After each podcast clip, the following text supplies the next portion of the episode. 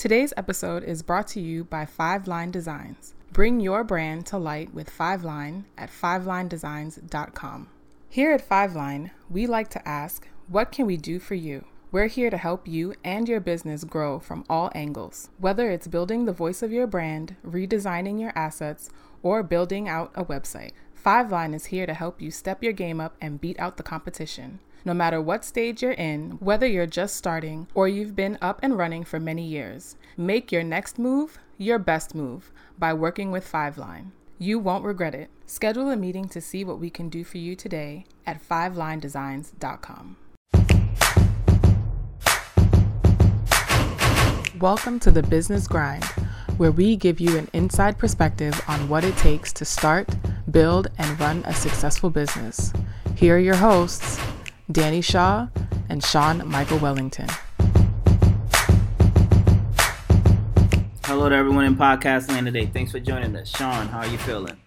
Feeling good and excited to have our first couple actually on the show this week. Yes, yes, indeed. Yes, we've been feel like this has been a long time coming. So on today's episode, we will be speaking to the co-founders of Plant Based for You, Jason John and Monica John, a husband and wife duo.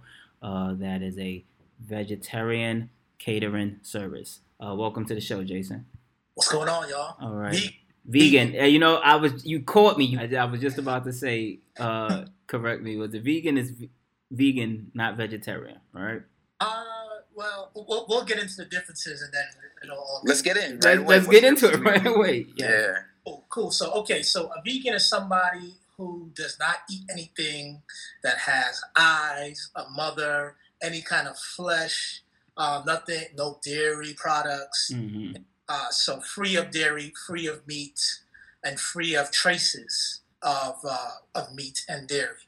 Plant based, plant based. Okay, plant based is a is a tricky one because it's basically a marketing name uh, or a, a marketing title.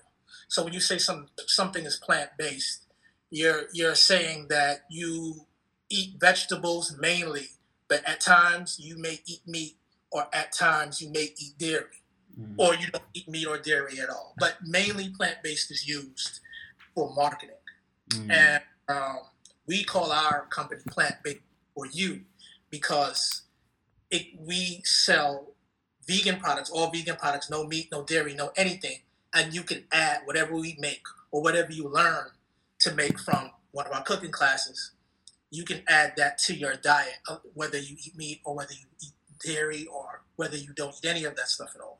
Mm. So, um, so yeah, so that and we make for certain clients. We started off doing all clients, but for certain clients, uh, we would make a menu specifically for them. So that's why it's plant based for you. Now you said something really interesting there. You said our cooking classes. Now, so just get us uh, give us a little background on the scope of your business. You're a you providing catering services and cooking classes. Like, just tell us kind of all the offerings you have. Yes. So when we were in New York, because uh, we moved to Atlanta in uh, at the beginning of 2019, end of 2018.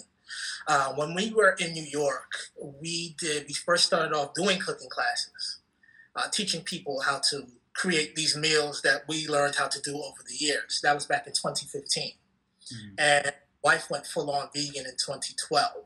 Um, I was already basically vegetarian vegan since 1996, 1995, excuse me. So it was nothing new for me. But after my wife gave birth and she had some postpartum complications, she went to uh, a sister that many people in the in the vegan community or even the spiritual community, as uh, Queen Afua, she went to see her and um, she did a detox with her. Mm-hmm. Went through this whole thing, and she felt so good. Her body felt so good. Postpartum, after doing the detox, she said, "I'm going to stick with this all the way." And then there was things that she found out about in terms of how to make certain foods and that I didn't even know about because there's a there was this whole underlying movement going on for a few years before that that um, that was pushing forward online and uh, I got introduced to some things, and then I took my expertise and we molded it all together. So we started off doing cooking classes. Our first one was free. Everyone loved it. Then we um, then we said, since everybody loved it, man, let's let's start having people pay for it. So we did a paid class, and nobody paid for a ticket. Nobody. well, hold on. Actually, can you can you hold that story? Okay, let's hold that L for just a minute. and let's uh, let's uh, I, I want to just kind of step back just a little bit to kind of give the uh the lead up until even starting the business. Like, how did that even come about? You and your wife, and y'all had these discussions. And just for the audience out there, Monica will be joining us a little later in the episode, so she's still right. coming. But you know, what led to the to the creation of the business in the first place? You know, prior well, to the cooking class and everything. Uh, no, like I said, um, well, we we uh, we had to pay the rent. Oh, okay.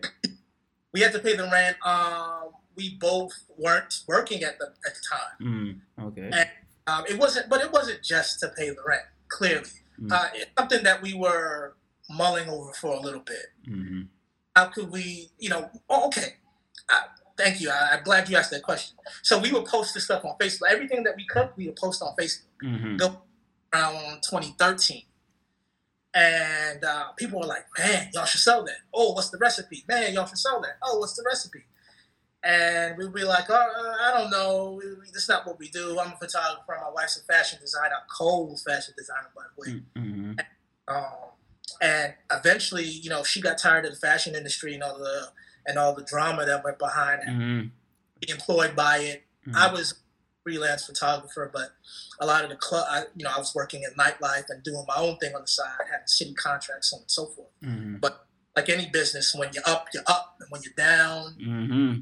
Uh, so we said, let's form our own business because we have a child. We want to leave something behind for her, first of all. Second of all, uh, we want to show her up front how a business can be run. So when she gets older, she doesn't have to work for anybody else. Mm. That, and we wanted to introduce to the world and show our people, we would look around in our neighborhood and see uh, that people were either interested in eating better or they had no clue on how.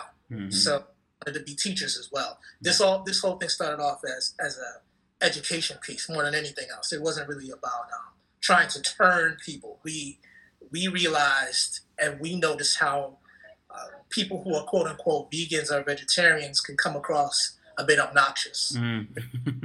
about um, not eating animals, you know, mm-hmm. chaining themselves to trees, uh, you know, throwing throwing uh, red paint on people who wear fur, mm-hmm. things like that. Yeah, we're far from any of that. Uh, so that's really what led up to that. We wanted to, and on top of that, uh, as a as a black person in this world, or specifically in America, why you want to better your diet has nothing to do with why uh, other people who are non-black want to better their diets. They, mm. Their perspective is completely different. So yeah, that's the basis of it. Okay. No, definitely. Okay, you touched on something really interesting that I kind of want you to elaborate a little more is the educational aspect of your business. You know, mm.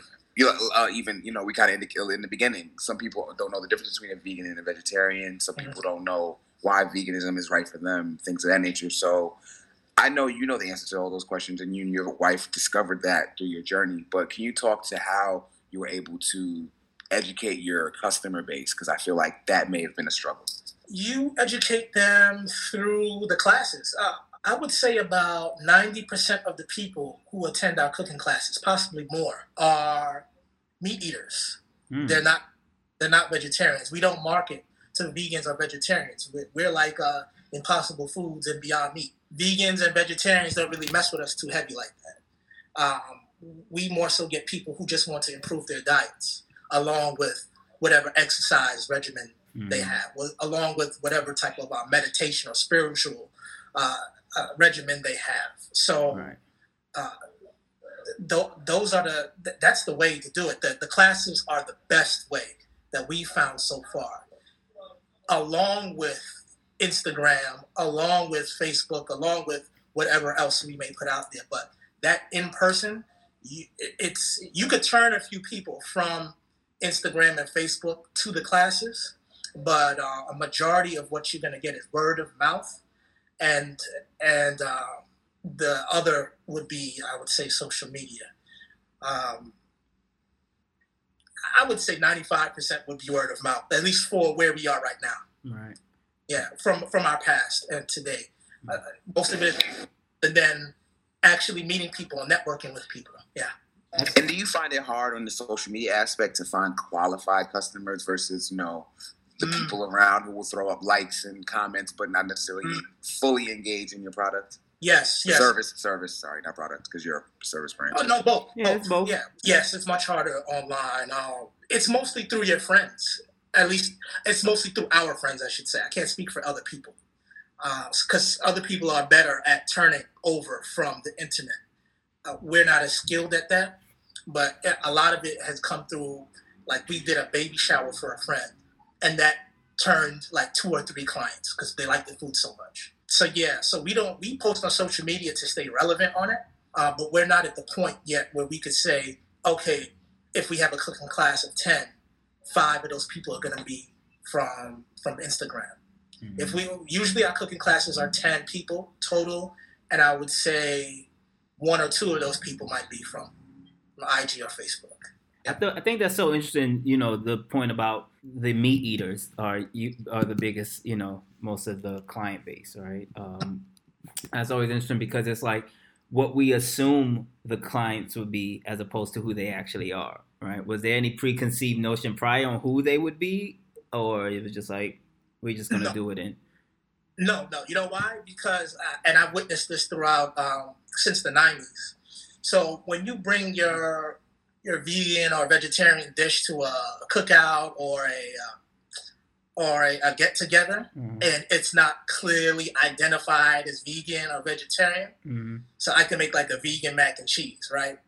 Or I can make some salad just, that just looks bomb, or I can make one of my pies that you wouldn't even know like what exactly is in it. Mm-hmm. Then uh, people are just gonna eat it because it looks good, and then they're really gonna eat it because it, it, tastes good, uh, and they'll run through it and not even know it's vegan it's just food.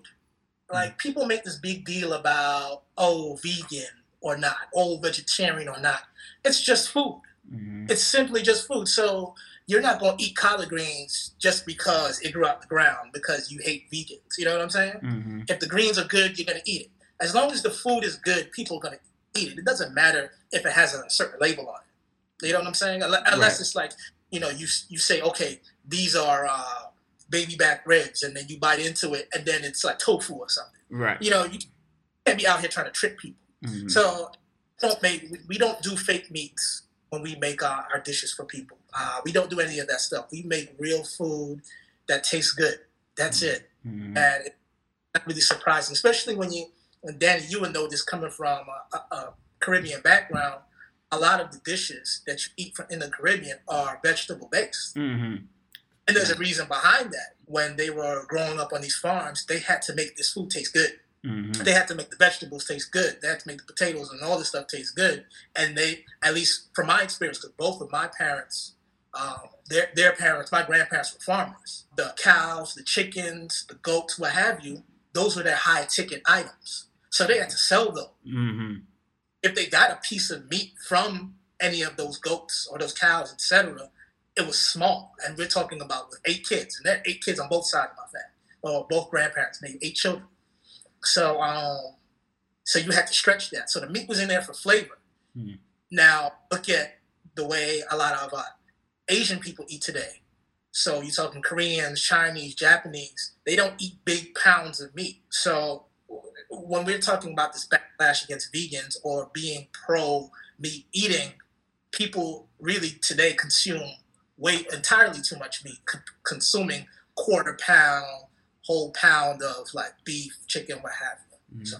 I need I need my proteins for my gains though. What, what am I gonna do about that? Nah, nah. I'm, the average person is only gaining only gaining pounds, not right, muscle. Right, right, right. So let's let's talk about you know before the transition to Atlanta. You know, you you were starting a business up here, and you alluded earlier to the cooking class and and not you know people not signing up or not paying for the class i know you know i did, wasn't even aware of the business i ran into you at an event and so you and monica catering i was like oh what's going on here you know so oh yeah i don't even remember the event but uh, uh, i'll take your word for it man listen man I, well you know like i touched on earlier the uh, like our first class was free then we decided to make a paid class we did this all on facebook these are the early stages we didn't really have much online presence. So that was a factor too. Mm-hmm. So we kind of relied on word of mouth and re- relied on friends and things of the sort. Um, it didn't happen. Well, I would say we did buy, we did sell one ticket, but that was from a friend out of town. She just felt sorry for us. But uh, outside of that, uh, we so after that we had to retool because we had moved from our um, our first apartment, and um, and then we actually got a space where we could cook. So we, we started. I even rewind before that. We made a partnership with uh, a company called House of Juice, mm. uh, who's currently in Brook, who's currently in Brooklyn at the moment. Um, the, it's a husband and wife team as well. So we were two husband and wife teams working together. So this they were they are a um, a brewery a brewery and juicery. They started off making like smoothies and juices were super healthy and things like that. And um, but they've always wanted to make beer, and um, so they make beer now. They make custom beers. They still do juicing. They still do um, kombucha and things of that sort and uh, we started to do the food for them in certain events that they would hold, and that was for like a three month period. It, it, was that that helped us learn how to cook under pressure. Mm. Uh, that helped us. Uh, that got us into the restaurant business without having like a head chef above us. Although the husband and wife they worked in restaurants, so there's certain things they showed us.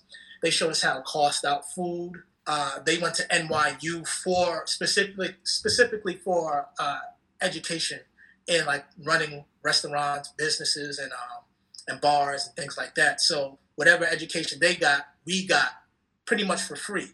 But we mm-hmm. weren't they weren't paying us. Mm-hmm. So we did that pro bono, and we got the education. But we still, you know, outside of that, had to put our skills to use. You know, me being a photographer, my wife, my wife doing um, graphic design and fashion design, things like that. So we're freelancing at the time, trying to figure things out, you know, um, trying to figure out what school our daughter's going to go to, trying to figure out how we're going to pay the rent, all mm this stuff. So all of these things are happening simultaneously. We, there's no investors going into the business or anything like that. We, we had to build up our cachet, so to speak.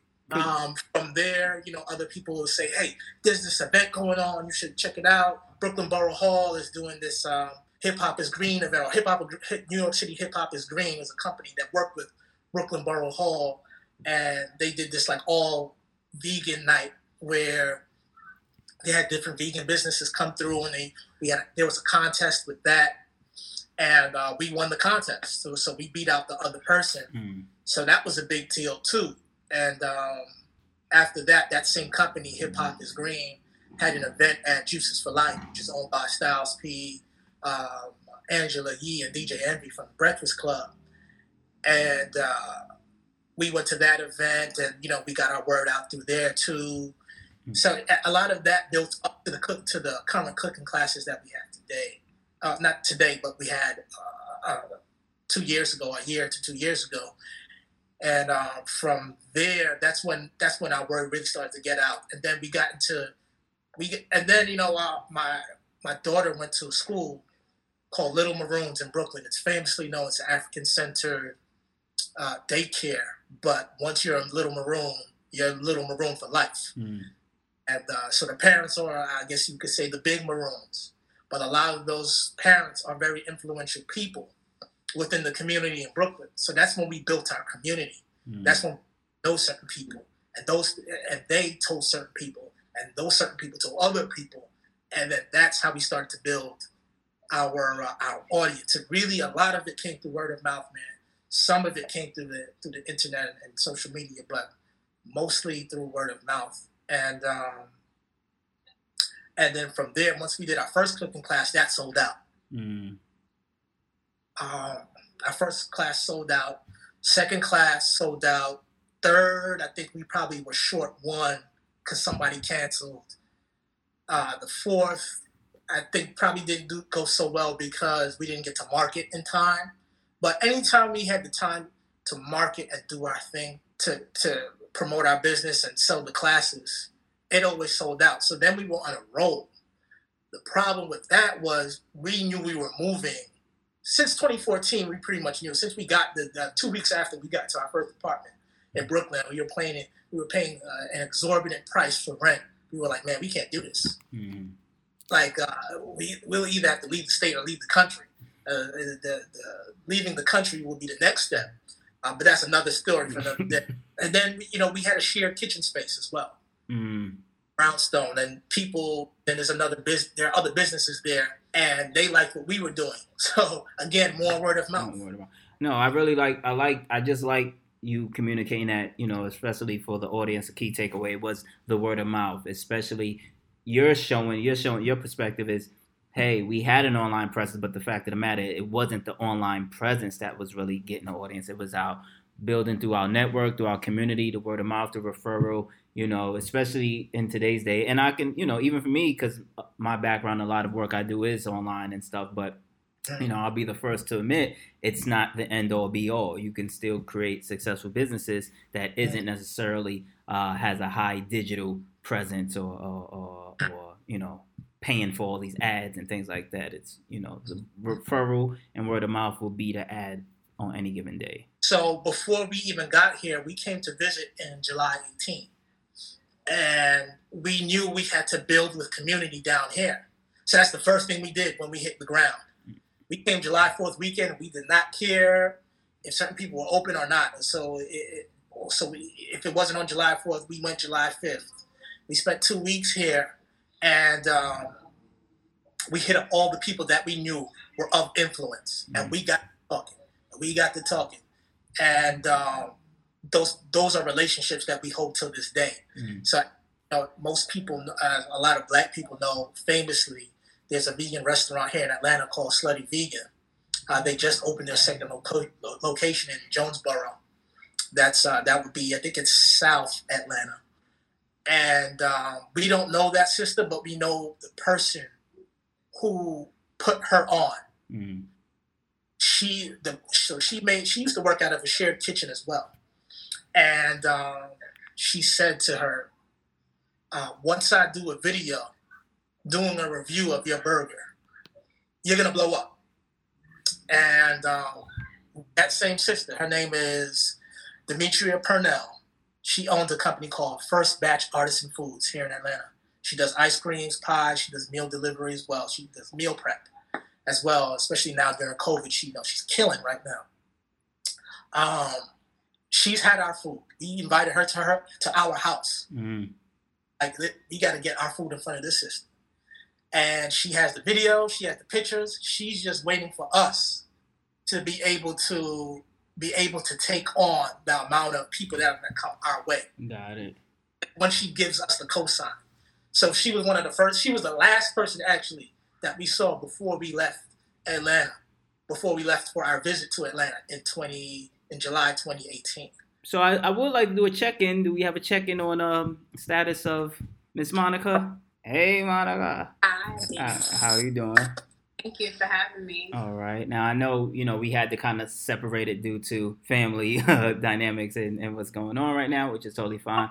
Uh, we kind of just wanted to get your perspective. Your under, you know, how what was your thoughts around how you know you got started? What was your process as well? We definitely heard Jason give the perspective of you know you being a fashion designer and transitioning and, and transitioning to veganism and, and, starting that business. So we just kind of wanted to hear your story from your word, you know, from your mouth. How did that come about? All right. Um, sure. So I have my degree Mhm. um, in fashion design, I was, and I concentrated in knitwear. So I um, was employed in the fashion industry for about ten years. Um, and then during that time, you know, I was suffering from many different health ailments, um, asthma, uh, would have repeated, you know, sinus infections every year. I repeated like visits to the ER every year. Um, and I also had um, really bad reflux, and I was taking all kinds of different medications to manage some of the chronic, you know, health challenges that I was going through. And um, after I gave birth to our daughter, I um, was hospitalized. Uh, about two weeks postpartum, I was hospitalized um, for a week. And I was hooked up to an IV. They wouldn't let me eat or drink anything. And they were telling me I had something called diverticulitis. Um, for anyone who has, you know, elderly family members, this is something that usually affects elderly people. But they were telling me that I had diverticulitis, which was basically I had a perforation um, in my digestive tract and so they wanted to give my digestive tract, I guess, a rest, so they wouldn't let me eat or drink anything. Wow. my first hearing that. Sorry to cut you off. That's my first hearing of that was uh, the UFC rest, uh, fighter Brock Lesnar. So it's interesting that it's. I didn't really even realize it was an old, um, older person uh, ailment. So that's interesting. Yeah. So it usually doesn't really affect younger people. Um, and so when they told me that, I was like, wait, what? Like I eat, I thought I ate lots of fiber. Um, usually diverticulitis is due to a low fiber diet. Um, and so you have, um, you know, waste that just doesn't process through the way it should, and it can create pressure and perforations in the digestive tract. So this is what they were telling me that I had. They wanted to, they tried to pressure me into surgery. Um, I decided to get a second opinion. I had a scan, another scan done, and was told that I did not have diverticulitis.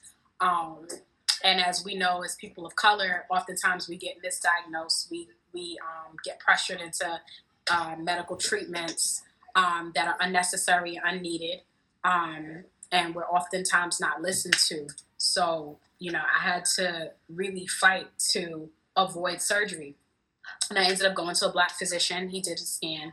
He said there was no perforation found. So I was like, okay, well, I don't still don't know why, you know, I ended up suffering, you know, this episode because it was excruciating pain um, when I ended up in the ER. And so um, I think that it did have something to do with my digestive tract, but it wasn't what they said. So, you know, I started trying to eat more fiber, you know, trying to consume more liquids, but I was still suffering from, you know, a lot of other health ailments. And so I was telling my husband, Jason, you know, I don't know what's wrong with me, but I need to talk to somebody and figure out, I need to make a change. Um, so he was like, well, you know, Queen of Afua lives right up the street. I was like, Queen who? and so he told me all about Queen Afua. Um, he was like, you should just walk up there. So this was at the time, we lived in Crown Heights at the time. So uh, this was after I got out the hospital. Um, you know, went back to life as normal like I said. So when he told me, you know, just just walk up there, probably just you know let you in. So I was like, all right, well, what's the worst that could happen? So you know, came out the apartment, literally walked to the middle of the block between my block and the next block. Uh, rang the bell. Um, somebody answered the door, and you know they they had me come in and actually had Queen Afua come down. Now they don't do that anymore. I wouldn't suggest anybody go rolling up to Queen Afua's house at this people point. know where she lives. Because people know where she lives. They're not going to let you in. But this was 20, 2012, 20, yeah, 2012. Uh, you know, just they were more open, I guess, to, to people walking up to the space. So I was able to actually sit with her, and she was able to link a lot of my chronic uh, health challenges with my diet. And so she encouraged me to do a detox. Um, I had never done a detox before. I'd never taken herbs really before. Um, so she encouraged me to do a 21 day fast slash detox. Um, because I was nursing, it had to be modified um, the, in terms of the types of herbs that I could take. But the diet um, was all plant based and it was mostly uh, live or what people say raw. Um, and then there were some cooked foods. And within the 21 day period, I saw basically all of the ailments that I had clear up, started to clear up. And I was, like I said, I was nursing at the time. My daughter, my daughter had like eczema patches on her skin. So many of the toxins that were in my body were coming out through my breast milk. And so she was receiving those toxins. So her skin was having a reaction from the toxins that were in my body. After the detox, you know, she her skin cleared up, so she hasn't had an eczema patch or flare up since. I have not had to visit an ER for any health ailments since. And so I was like, that was the proof was in the pudding. And I was like, you know what, Jay, I know you vegetarian and all, but uh, I think we need to go do this thing, like go all the way in and be vegan. And he was like, all right, so how we transitioned into veganism, where people go veganism. Mm-hmm.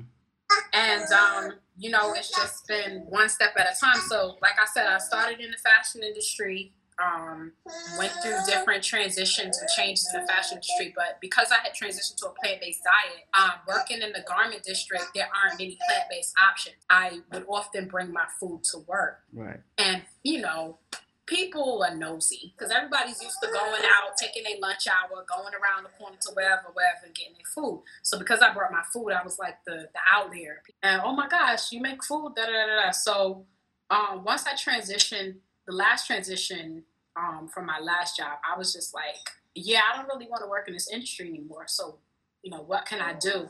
Now, Jason and I, we had discussed going into business. So I had brought it up, us going into business with each other. And he didn't quite think it was a, be a good idea for what I suggested at the time, which was, you know, combining my fashion skills with his photography skills and you know he didn't he didn't quite feel like that would be the best route for us to take. He, he was like well let's try it out. You know let's let's let's check it out. Let's try it out and see what what can happen. And so we we did it. Um and the way it happened was um he jason went to an event and did a demo and he loved he had a rolling cart and he just loved the stuff to do this demo. How the business got started. Caribbeans and tech uh event it wasn't even about food that's so, that's where I, that Jason. Just for a reminder, that's the event where I saw you and was like, "What what's going on here?" So okay, that's how that was. So that event was your actual first business event then. Our first event was a Caribbeans Tech event. Shout out to um, Georgie mm-hmm. uh, and uh, for you know being so open to you know something that had nothing to do with tech, but feeling like you know what this brother's out here. You know, you know we people eat let's you know give him a platform, give him some exposure, whatever. Um, from there, uh, we were interviewed uh, through a, a, um, a, newspaper publication, a Caribbean newspaper publication. Um, from that event, that rolled over into being interviewed for a paper. Um, and so, you know, we just we started vending, which in hindsight, it wasn't quite the route that most beneficial. Right. It wasn't the most beneficial for our business model. Could you so, explain? Could you explain vending for our audience just so they clarify? Absolutely. Absolutely. Before she goes to that, um, as you see, the story is different for her as it is for me because there's members and there's things I remember. We've had so much change within the past four years within our family dynamic and things like that that certain things I kind of put out my memory. and certain things she's put out her memory. So it always helps to have us together. But please continue. So that that's another that's just another uh, quip about couples in business who are uh, doing interviews with you. It's like if you ask us our our marriage story, you're gonna have differences in memory uh, and process and how things came together.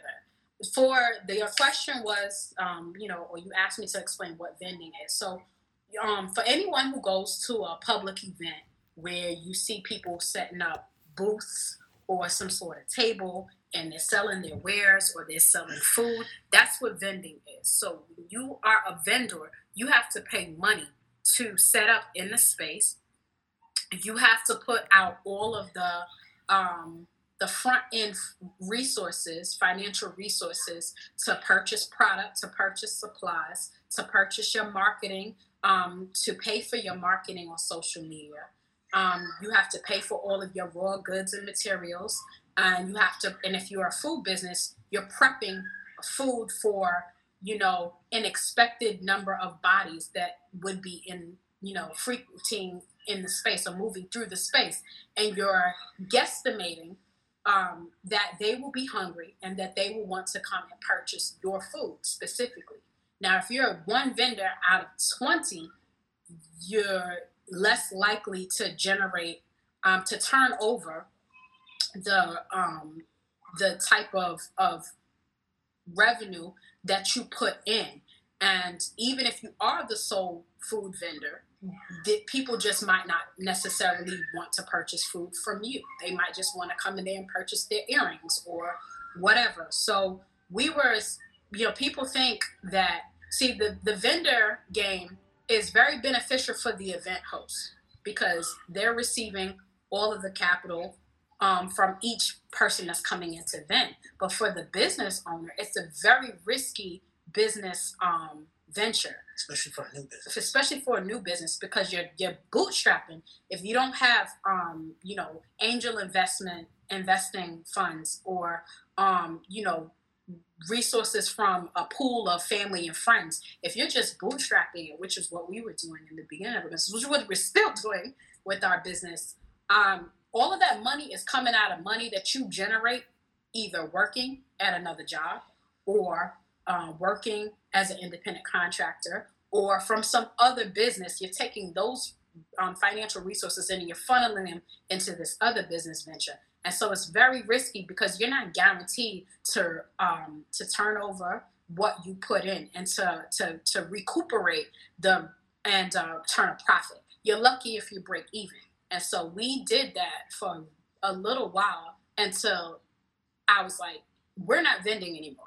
Like, I don't want to do another vending event. If we're to do so, we have to change how we approach this business structure because we are literally bleeding red every single time we do an event because it depending on the space it, it it's, there's a few factors. The space could be a factor how you're positioned in the space could be a factor your visibility all of that. Um, so there's many different factors as to why people are, are not successful when they vend.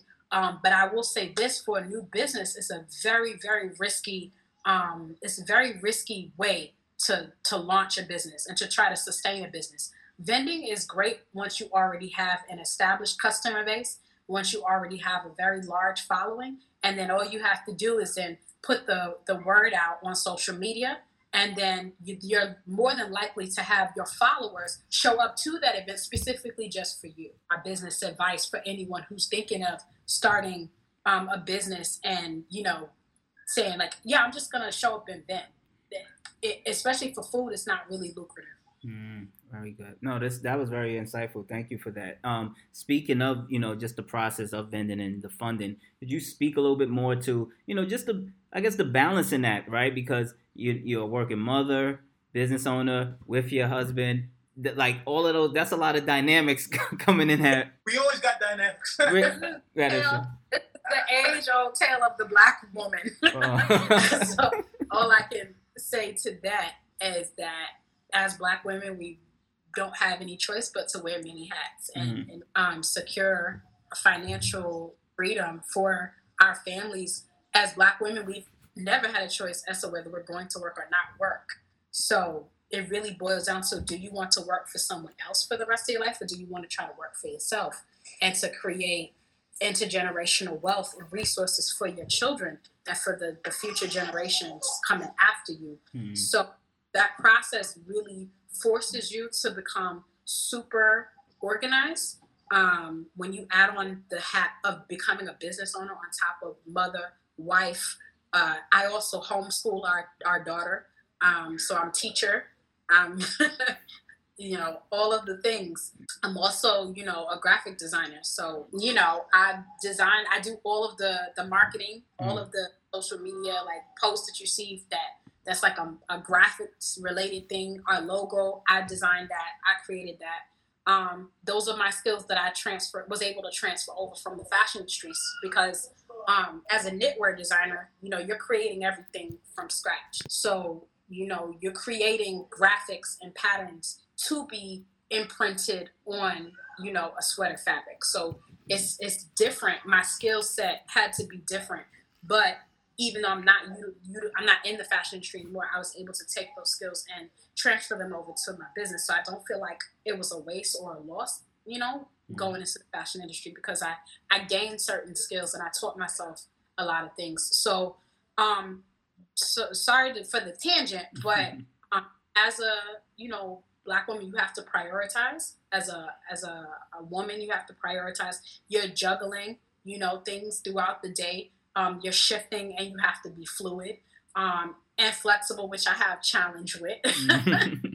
I'm very type a. Jason is not.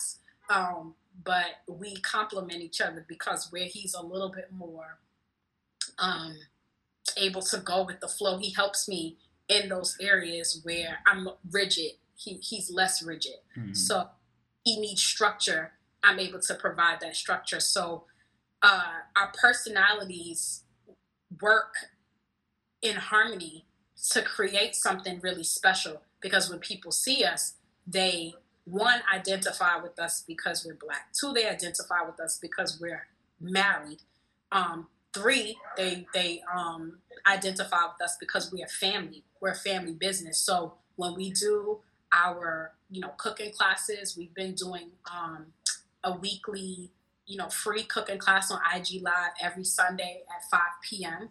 Um, for the past two months, pretty much while people have been quarantined and you know sheltering in place. You know, we decided that this would be our gift and our offering, our love offering to the people, you know, to the internet, to the people in the community, you know, who used to attend our classes when we were living in Brooklyn. You know, people were coming out and attending our cooking classes once a month. And it was a thing, and it was becoming so much of a thing that, you know, we started getting DM'd by certain celebrities, like, yeah, I'm looking, I'm thinking of coming to your class. Um, and we would get hit up, you know, by certain other, you know, celebrity entities like, hey, would you like to come and, um, you know, create some dishes and become the private chef to such and such family, mm-hmm. you know? So there were things that were happening in New York, but we knew we needed to shift and transition. So people, you know, they identify with us for all of those different things and ways, and we utilize, you know, our differences in personality, our differences in our approach, uh, you know, our differences in in our our perspective mm-hmm. and we're able to to bridge those things because of our love for each other and our respect for each other so you you know like in a marriage in business you can't do nothing without respect you know respect comes first so you know jason and i respect each other we may not always agree you know i may have an idea and he's like I'm not really feeling that, but he respects me enough and he trusts me enough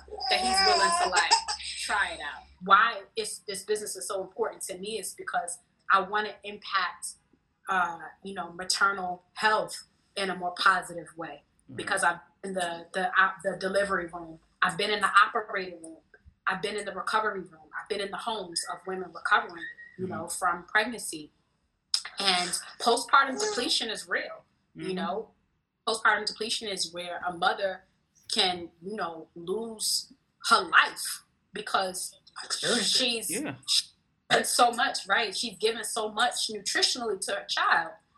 And the child is going to take what they need. But if a mom is not replenishing those nutrients, if she doesn't have a balanced diet, it's going to affect her. It's going to affect her in a multitude of different ways. So, um, this business is not just for me and just for Jason.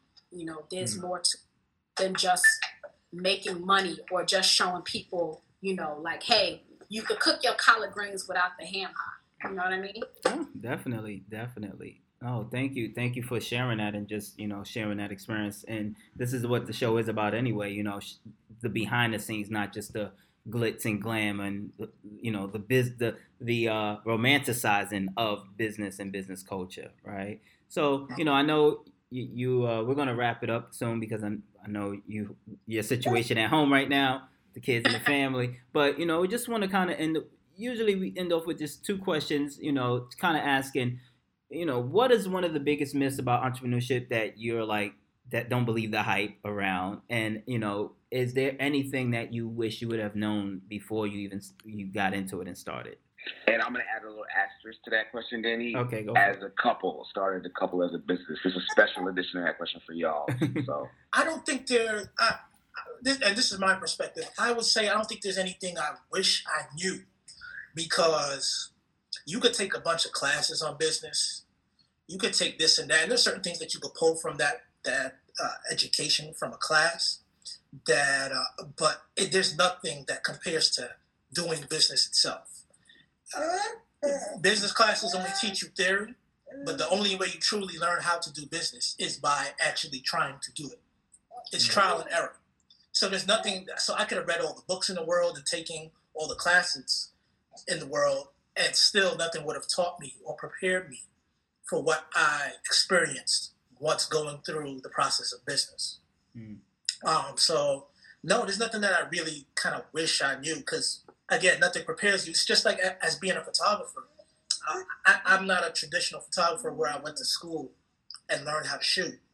I learned, you know, on site, in the flesh, getting in people's faces, uh, networking, so on and so forth that's what taught me. You know, it, much of it was repetition and experience.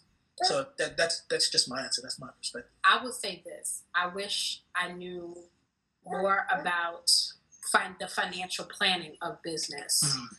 prior to, you know, because there are fees, you know, when you go into business, you have to register your business. There are fees for if you want to copyright your, your logo, your name, uh, register and trademark, you know, those are all things that, you know, I wish that we knew and that we had the capital prepped and prepared for because you can go into business and establish a brand and then you know if it's not registered if it's not trademarked you know if it's not copyrighted you know you can run into some challenges you know what i mean Mhm. um you reach so you just gotta like go with a wing and a prayer so i wish i knew a little bit more about the the financial piece preparation financial piece um so I think that that would be one of the biggest things. Um, but I feel as a couple, I don't, in terms of as a couple, our business has brought us closer together Mhm. as a couple. Mhm. Um, we've grown tremendously in our respect and love uh, for each other in our marriage because we went into business with each other. Um, whereas business has can tear some marriages apart, it's brought us actually closer together. And I think that my husband, in hindsight, like my husband was absolutely right. I think that if we did try to do the fashion photography thing, I don't think it would have melded and meshed as well as food has. Because Um, we were both so headstrong, both right, prior. right. And it's like you're not gonna tell me about that about photography. You know what I mean? I'm not so but with food, we both come from, you know, my father's a chef, you know, and My you know, father's a chef. and his father's a chef. And so And we both come from like long lines of cooks. we come from long lines of people that burn, you know, Yeah. in the kitchen. So even though we're taking all of those generational gems and being able to apply it in a in a new way. Mhm. Uh, so we've really benefited from that. Very happy to hear that. Uh, and I, I guess I did ask about you know the common myth about entrepreneurship, but I kind of feel like Jeez, about entrepreneurship that you're gonna get in and you know you if you have the perfect business plan and you have the perfect you know advisor you went to business school and you that you just gonna walk into business and you're gonna be successful or you're gonna end up on Shark Tank you know and somebody's going oh, yo, yeah, like nah. It's like you gotta really be willing to to put boots to the ground day in and day out when everybody sleep. You know, at the same time, the common myth too is that you gotta make yourself crazy and kill yourself too in order to be successful at business. And I feel like people don't have enough balance Mhm. they need balance in doing business because self care is a must.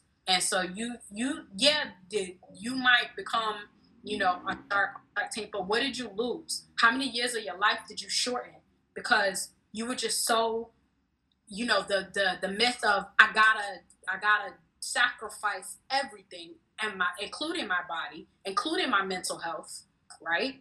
To be successful, to be a Fortune 500, you know, um, business owner. I think that that's a myth. And I think that everyone's business journey is different, and you can't model your business based on somebody else's success. All right. No, thank you. Thank you for those parting words, Sean. Sean, did you have something? No, um, I think that was great, and I love what you said about you know putting in the work. Yeah, this this is this has been a, a great you know episode. I, I really uh, appreciate the time that you're sharing with us, and even you know the baby, you know the background, is swapping out, the family. Like this is this is a real real look on what it takes. You know that all the behind the scenes stuff that goes into you know starting a business and creating and sustaining a business. So appreciate it all. Pre- Appreciate the babies, the background, the swapping out, the air, the That's audio. Bro, that's why I didn't want to cancel because I'm like, look, this is what it is. Right. It's like, yeah, I could, but th- there's always something. Right. Exactly. Exactly. We, we definitely appreciate and thank you for your time. We'll let you get back to your family. Enjoy the rest of your evening. Thank Uh, you guys. Uh, no problem. You have a good evening. Good night. All right. All right, we'll talk offline. Yeah, we'll talk for sure. All right. All right, so that's a wrap on this week's episode. If you have a question you would like us to answer on the show, shoot us a message or send us a voice note on any of our social media channels, or you can shoot us an email at questions at businessgrindshow.com. Also, if you like the information we're providing, please share with your friends. See you again soon, and in the meantime, keep, Keep grinding. The Business Grind is for entertainment purposes. Opinions expressed are those solely of the host and guests. Please consult with a professional and exercise discretion before engaging in any business endeavors. I'm out here on the grind. I'm out here on the grind.